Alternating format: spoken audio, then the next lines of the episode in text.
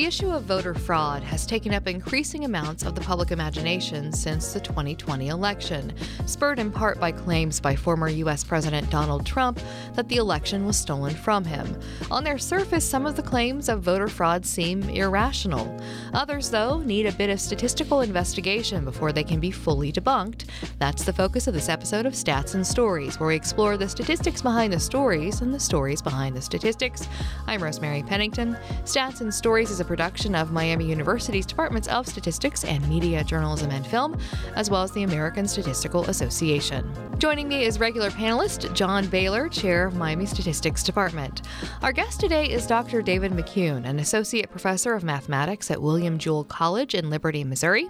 He primarily studies problems in the field of mathematical political science, focusing on apportionment and social choice theory. He also enjoys studying games of chance, especially when Markov chains might be involved.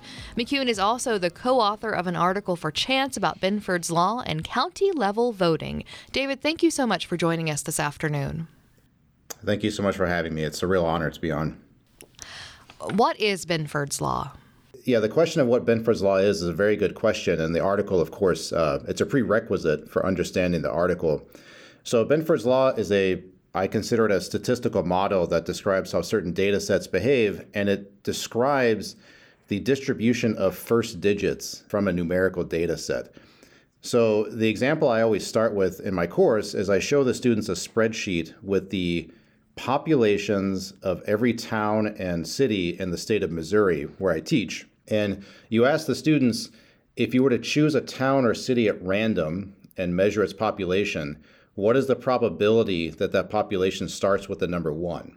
Like, what's the probability the leading digit of a population is one? Uh, and there are nine leading digits. So the students will usually say the probability is one ninth, so around 11%. And then when you actually show them the, the distribution, the percentages, they're usually surprised. So if you do what I described, you take all population data from Missouri cities and towns and measure the leading digit, the leading digit of one occurs approximately 30% of the time. The leading digit of two occurs approximately uh, like 17% of the time. And so on down. The probabilities decrease. So the probability of seeing a population with the leading digit of nine is only around four or 5%. And students usually find this surprising. So, are there other other examples? I mean, before we dive into kind of the story, are there other kind of classic examples of Benford's law where this pattern of you know ones being much more frequent than twos, which are much more frequent than threes, and so on? That yeah, if you go to like the Wikipedia article, which is really good for Benford's law, they give a lot of the classic examples. So I don't usually show them to the students so much because they find them uh, I don't want to say boring, but but more boring than say population data. But you know, if you go to Google Maps and you grab the links, the length of every river in North America, and build a spreadsheet with that data, it will follow Benford's law. The physical constants in chemistry, if you fill up a spreadsheet with those, they'll follow Benford's law. Those are sort of the classic examples. For me, I usually show population examples. So any state, if you get the town and city population data, it will follow Benford's law pretty well. Um, and any number is sort of based on population. So if you grab like county level data about COVID cases, cumulative COVID cases, or COVID deaths, things like that, that will follow Benford's law. The classic application of it that I've seen is in financial fraud. So since 1996 or so, people have known that a lot of financial data follows the law. And so uh, you can generate examples from accounting data. So, your article in Chance is about election fraud, and particularly you're looking at the issue of Pennsylvania. So, do you want to talk us through um, what you and your co author were looking at and, and sort of why you took this particular approach to this issue? Yes. So, as a preamble, let me just say that a little bit of knowledge can be dangerous, of course. Um, John knows that too well. Yeah, Wait, yeah. Are you, what are you saying well, about me here, Rosemary? Yes. So, I'm constantly in danger. Uh, but yeah, my so when I teach this to my students, I, am always actually a little hesitant to do it because it's really cute and fun, and the, and the students find it interesting. But you know, you can say things like Benford's law has been used to detect financial fraud, and then somebody might hear that and uh, forget, willfully or not, I guess, forget the adjective financial. you know, and just think, oh, it can detect fraud. And no, not really. At least it hasn't been shown to do that in every case. So Benford's law got a lot of attention actually after the 2020 election, not in the context of this particular article, but generally speaking, I had never heard so much discussion of Benford's law before surrounding election data. So, yeah, I mean, you can, if you are not careful, you can take a tool that has been shown effective in other contexts, and if you apply it willy nilly, you're just going to make mistakes. In terms of the election itself, the claim that I saw made about Benford's law that I analyzed in this paper revolves around county level votes. So, trying to detect voter fraud by looking at county level data. And uh, related to the preamble I just gave, I would say that the people making this argument are making the error that some of my students or myself might make of just forgetting the adjective financial and just saying, oh, I can just use this to detect fraud when I feel like it. So that's how I found this claim essentially is that I was looking for arguments about fraud that were probabilistic or statistical to discuss with my students, and I stumbled across the one that, that's in the article. There are other uh, Benford's Law arguments that were made that got much more into the mainstream, and other people analyzed that better than I would have. So this the argument in the article itself was pretty obscure. I found it in several places, but it didn't rise up into the mainstream. So, so what was the what was the claim of of fraud that was was being asserted that was tied to to Benford's law? Yes. So again, Benford's law can oftentimes model population kind of data, like populations of towns. This argument was trying to say that Benford's law should apply to county level presidential votes for a major party candidate. So if you go to a state like Pennsylvania or, or whatever and get the vote data by county for each candidate, that should follow Benford's law. So in Pennsylvania in particular, if you look at Trump's county level vote data across the 67 counties, uh, his leading digit distribution follows Benford's law pretty closely. Like it, it matches what Benford would predict in terms of those percentages. And Biden's do not. So you could, if you want to, and some people did want to, you could say, well, that's evidence of fraud because I've detected a like statistical irregularity in Biden's votes that were not present in Trump's votes.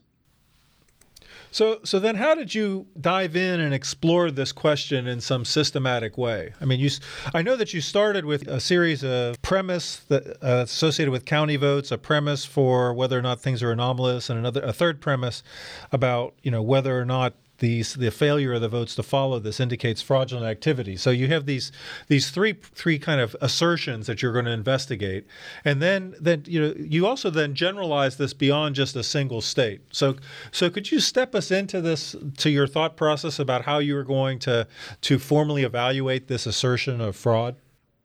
Yes. So the people who made this argument that I found didn't try to formalize it in any meaningful way, as far as I can tell, which is fine. You know, people are speaking sort of colloquially.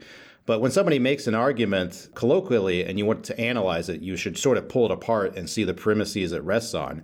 And so if you're going to say Trump's votes follow Benford's law and Biden's don't, and county level votes in Pennsylvania, uh, and that's your argument for fraud, if I want to analyze it, I need to think about what kind of premises that argument rests on. So as best I and my co author can tell, there were three premises that these people were using to make this argument. And the first premise is that, just in general, generally speaking, county level votes for a major presidential candidate should follow Benford's law in a given state.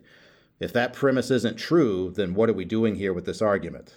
You know, uh, the second premise is that Biden's votes are somehow suspicious with respect to Benford's law if his county level votes don't raise any red flags, then again, what are we doing here? The argument falls apart. And furthermore, you would have to argue that a statistical irregularity, that's in quotes, by the way. Is it good to do air quotes in a podcast? it's fine. Okay. Um, Only if so you say that an air quote has occurred. so, air quotes statistical irregularity, even if such a thing occurs, you have to then argue that that's evidence of fraud by certain people. It's not necessarily true, right? That if you find some sort of irregularity, you can then point to a single person or group of people and say, so fraud must have occurred there. So if you want to say that Democrats in particular, however you're using that term, for me personally, it was never clear if we were talking about the Democratic Party apparatus that's committing fraud or just like, you know, random groups of Democratic voters are committing fraud. But if you want to claim such groups are committing fraud by finding statistical irregularities, you would have to make that connection. It's not just uh, implied.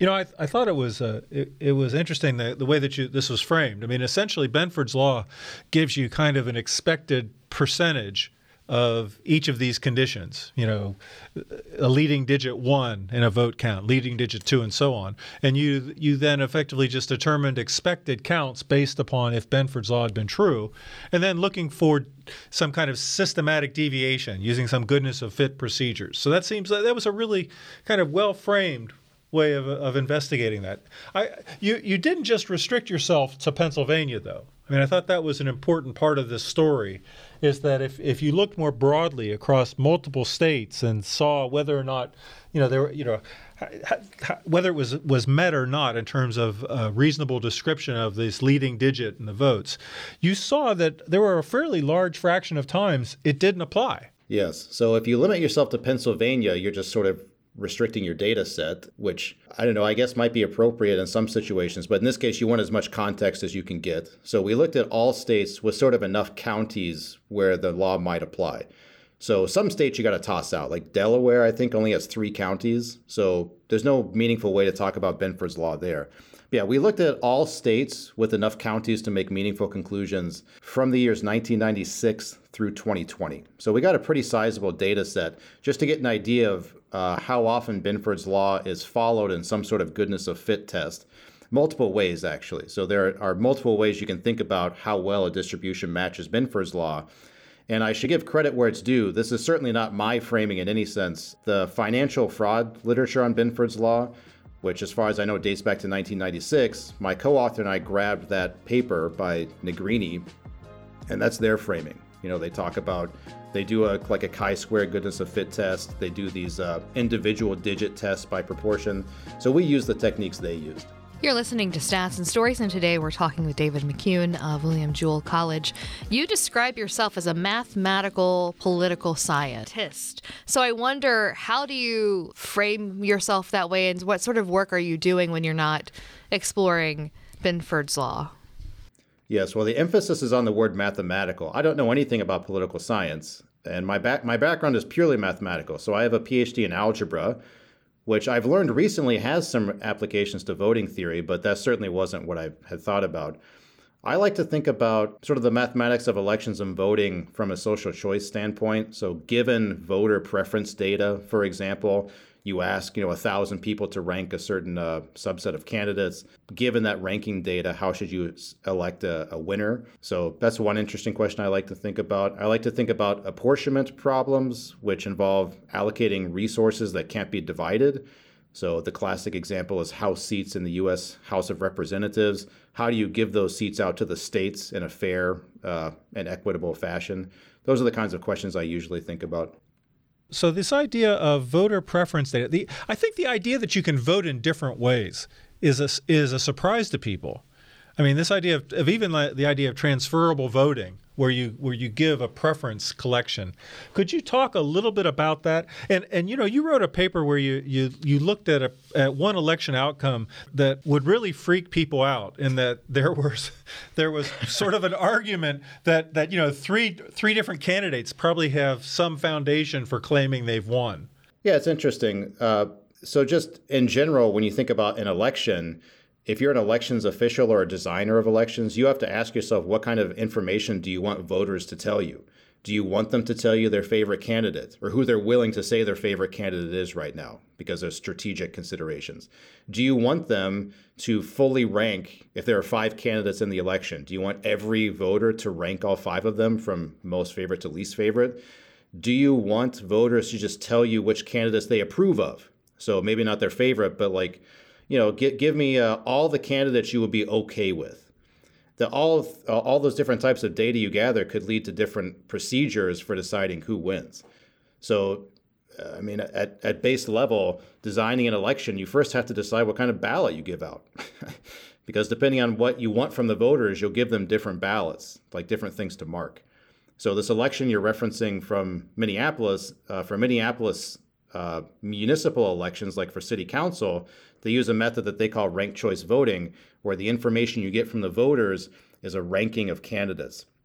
So in Minneapolis, for a city council election, no matter how many candidates are in the election, what a voter gives to you is their top three choices ranked. So my first favorite, my second favorite, my third favorite. Although voters aren't required to give even that, they could just give you a single candidate if they want to. But if, if you're going to ask people for preference information like that, then you have to design an election procedure that can be fed that kind of information and output a winner.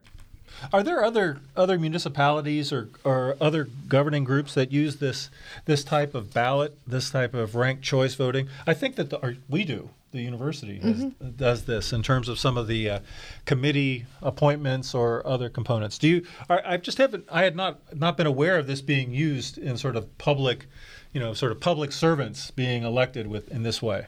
Yes, it's on the upswing actually. So um, since 2004, San Francisco has used this kind of voting for local elections. So for city council, they call it the board of supervisors, but for city council and for like the city DA and sheriff, Alameda County, California, which includes Oakland, Berkeley, and San Leandro, use it. Uh, most recently, New York City used it in their city primary elections. The state of Maine now uses it for national elections, so their representatives to U.S. Congress are elected using ranked choice voting now. They actually used it for the presidential election in 2020. So yeah, it's being used, and that's of that's of as of 2020. They didn't do it in 2016. So it's being used quite a bit more now than it was like 20 years ago. It was barely used at all in the U.S. How did you get interested in taking this sort of approach to the study of politics? Just sort of, you know, how did you again, you're the first person I've met who says they take a mathematical approach to political science.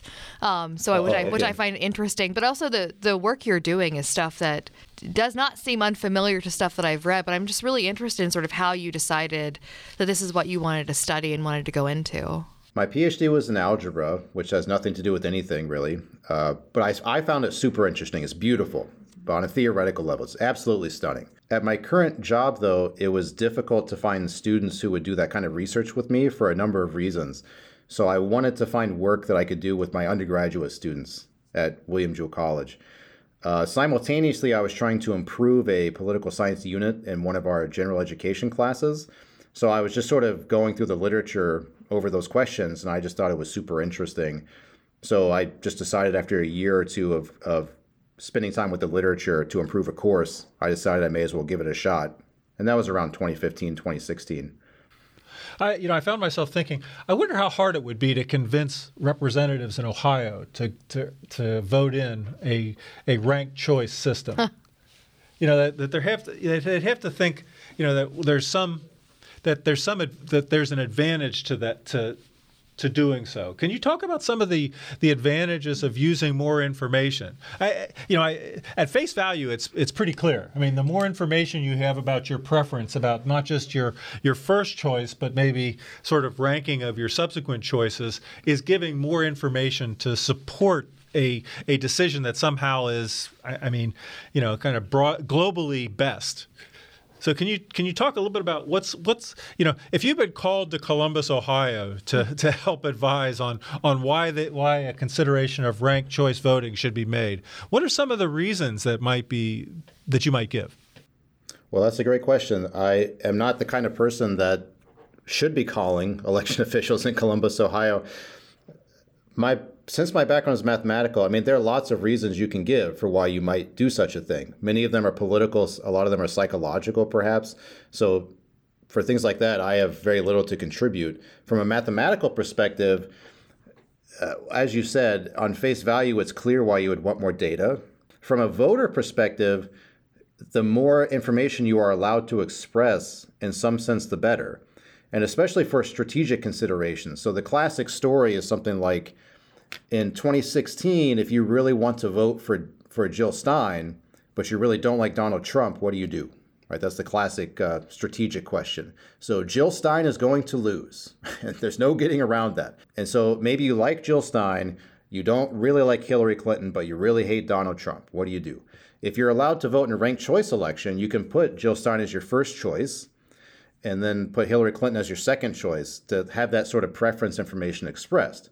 And then in the short term, What that probably means is Jill Stein still loses, and maybe now your support can go to Hillary Clinton and maybe get her over the hurdle. In the long term, maybe enough people voting for other candidates might might create a more robust system of uh, competition. Uh, there are just lots of issues involved. Like municipal elections are just far different than national ones, for example. Like in San Francisco, the elections are all nonpartisan. So there are eight names, you don't know what party they belong to. So in a nonpartisan election, the reasoning might be different for why you want such a system than at, say, the presidential level. But at base level, for me, I just like more data. So if I can get preference data, there are lots of mathematical things I like to check that I cannot check without preference data of some kind.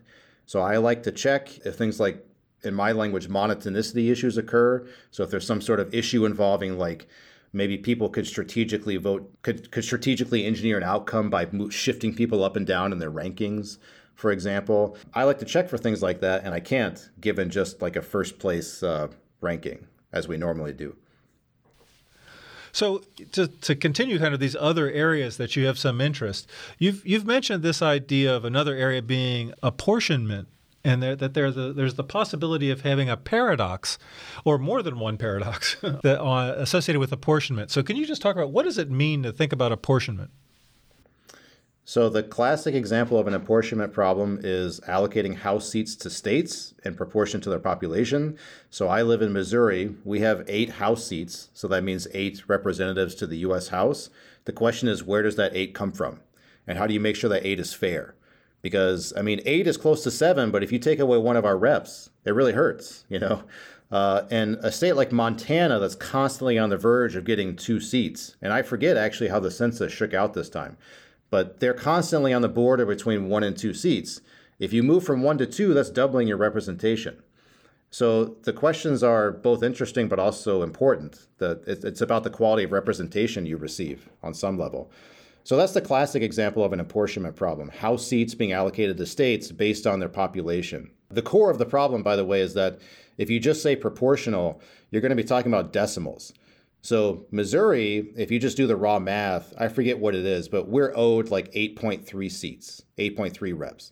But a representative is a human being, and you can't uh, chop them into three tenths. So you got to do something with that decimal.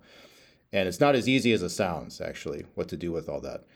I personally don't study that problem. It's super well studied. So if you're like me and you're kind of like a hack, you have to find something to do that other people haven't really tread on, you know. So my primary area of research there is um, presidential primaries, where delegates are allocated to presidential candidates in proportion to their vote share. So mathematically, it's the same kind of problem, but politically, it's much different because with House seats, you don't want to favor big seats at expense of the small or vice versa. Usually, you know, you don't want to say, "Hey, California, you got so many people, we'll give you extra representation uh, because you're so big."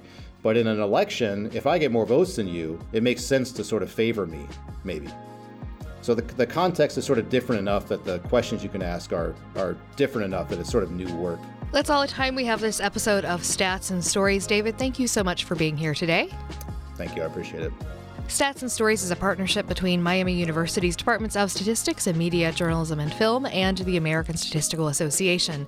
You can follow us on Twitter at Stats and Stories, Apple Podcast, or other places where you can find podcast. If you'd like to share your thoughts on the program, send your email to statsandstories at miamioh.edu or check us out at statsandstories.net. And be sure to listen for future editions of Stats and Stories, where we discuss the statistics behind the stories and the stories behind the statistics.